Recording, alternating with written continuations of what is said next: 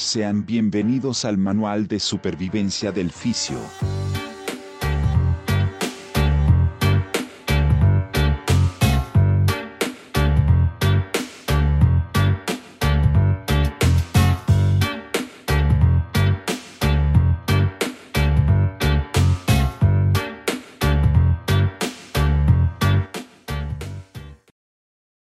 Sean bienvenidos mis queridos colegas licenciados y técnicos en fisioterapia o en terapia física, pasantes, estudiantes de esta noble carrera y público en general que nos escucha a través de esta plataforma desde algún rincón de nuestra República Mexicana.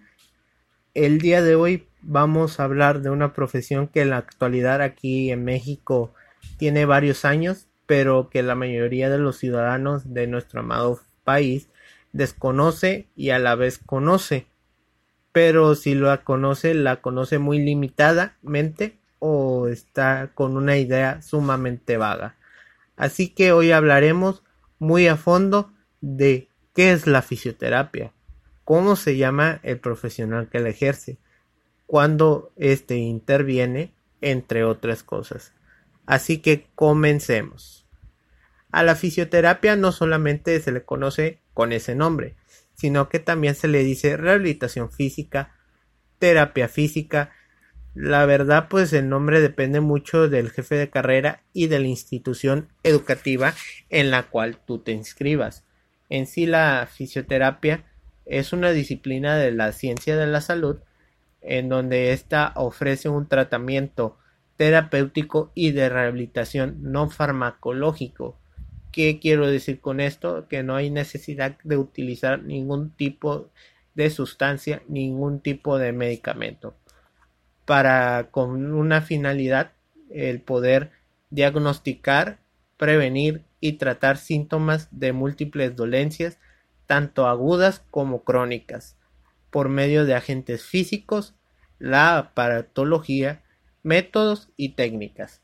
Además, como profesión sanitaria y universitaria, esta se centra en el movimiento y la función de los seres humanos y en maximizar su potencial. Esta se sirve de múltiples ejercicios o técnicas físicas para mantener o restaurar a las actividades de la vida cotidiana en un entorno biológico, psicológico y social a una persona, teniendo muy en cuenta la globalidad de esta persona en el tratamiento, en pocas palabras del paciente, en donde vamos a ver que su tratamiento sea completamente personalizado. También, según la Organización Mundial de la Salud, la OMS define desde 1958 a la fisioterapia o terapia física como la ciencia del tratamiento a través de agentes físicos, ejercicio terapéutico, masoterapia y electroterapia para determinar el valor de las capacidades funcionales. Esto viene siendo, en pocas palabras, como la amplitud de movimiento, fuerza muscular y medidas de capacidad vital, así como se apoya en pruebas diagnósticas para el control de un buen pronóstico, un buen diagnóstico y que esta terapia tenga una excelente evolución.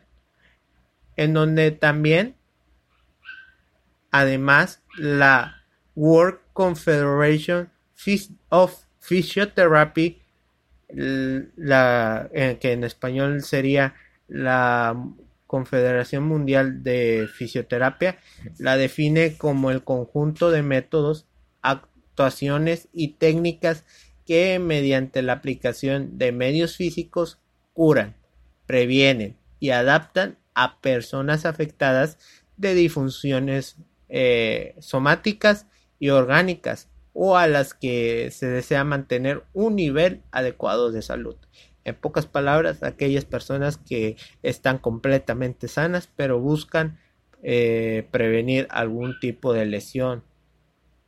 Espero y esté quedando un poco más claro lo que es la fisioterapia, porque ahora vamos a pasar cómo se le conoce al profesionista que ejerce esta profesión Hoy en la actualidad, a modo de sátira o de burla, inclusive un poquito de humor, se le conoce a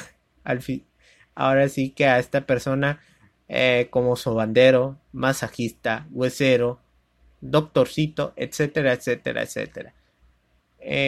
Inclusive nos llegan a tildar como brujos, en donde en realidad pues la fisioterapia y estas personas que la ejercen pues se llaman fisioterapeutas, terapeutas físicos, rehabilitador físico o kinesiólogo.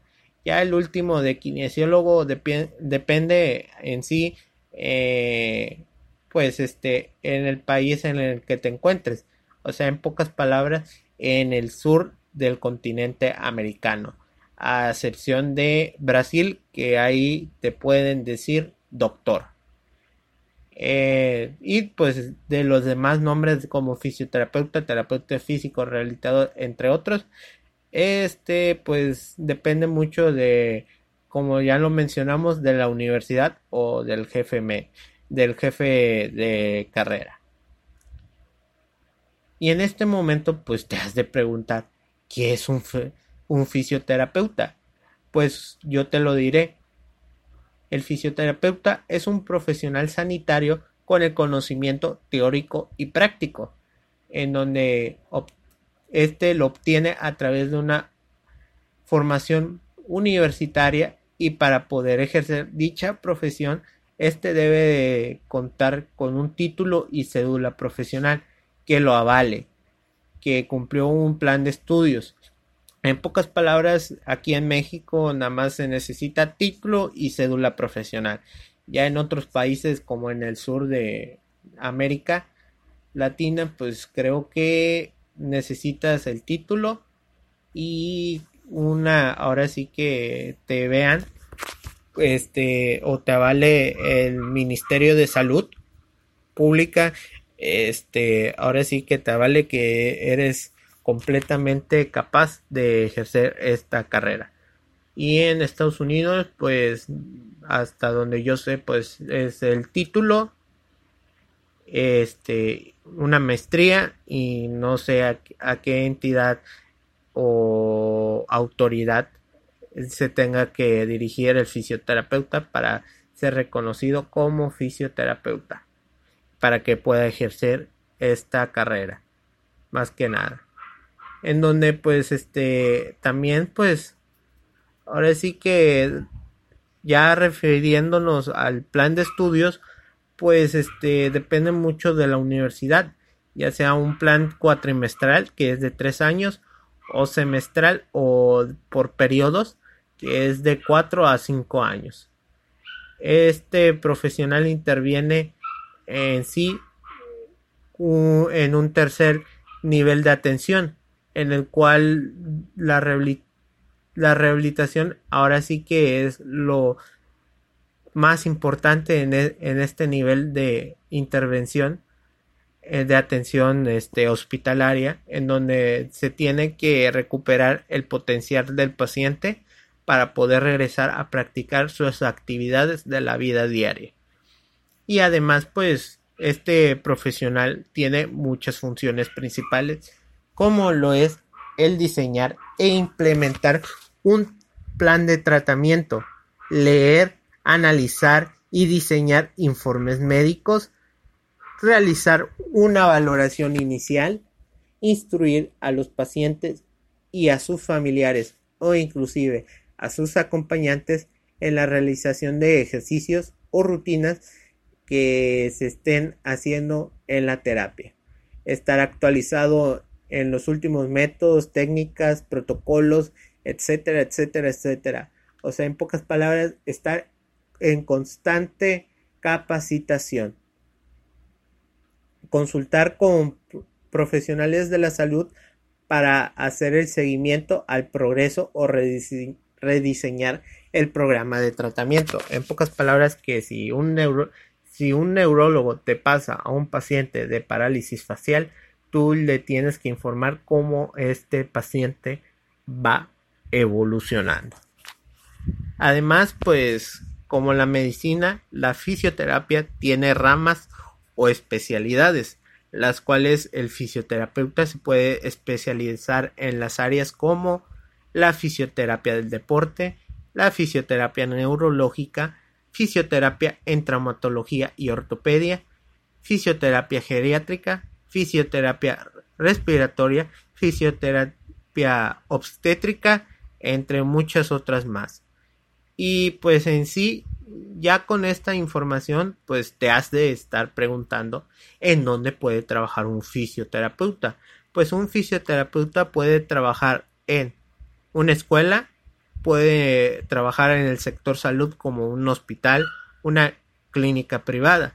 También puede tener un consultorio propio, puede en el ámbito público, que es una asociación civil, o inclusivemente también puede trabajar en el área deportiva, en un equipo de fútbol, de básquetbol, de fútbol americano, dependiendo la disciplina.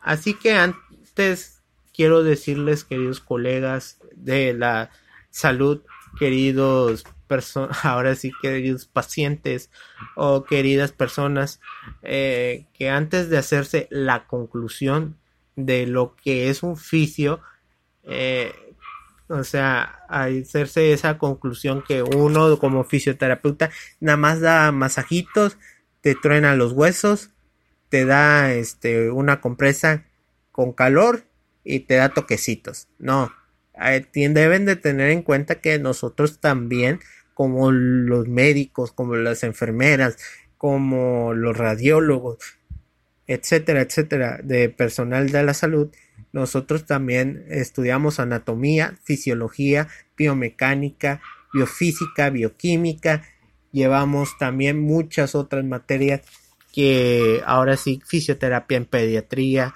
en geriatría y muchas otras más. Así que pues espero y entiendan de que todo esto por lo que pasamos de estudiar toda esta carrera, pues es para darles un servicio de calidad. Espero y que con esta información les haya bastado, que sea de su agrado y que les sirva de mucha ayuda para conocer un poco más a fondo la fisioterapia y al fisioterapeuta. Nos vemos en el siguiente episodio del Manual de Supervivencia del Fisio. Tengan una bonita tarde-noche y hasta pronto.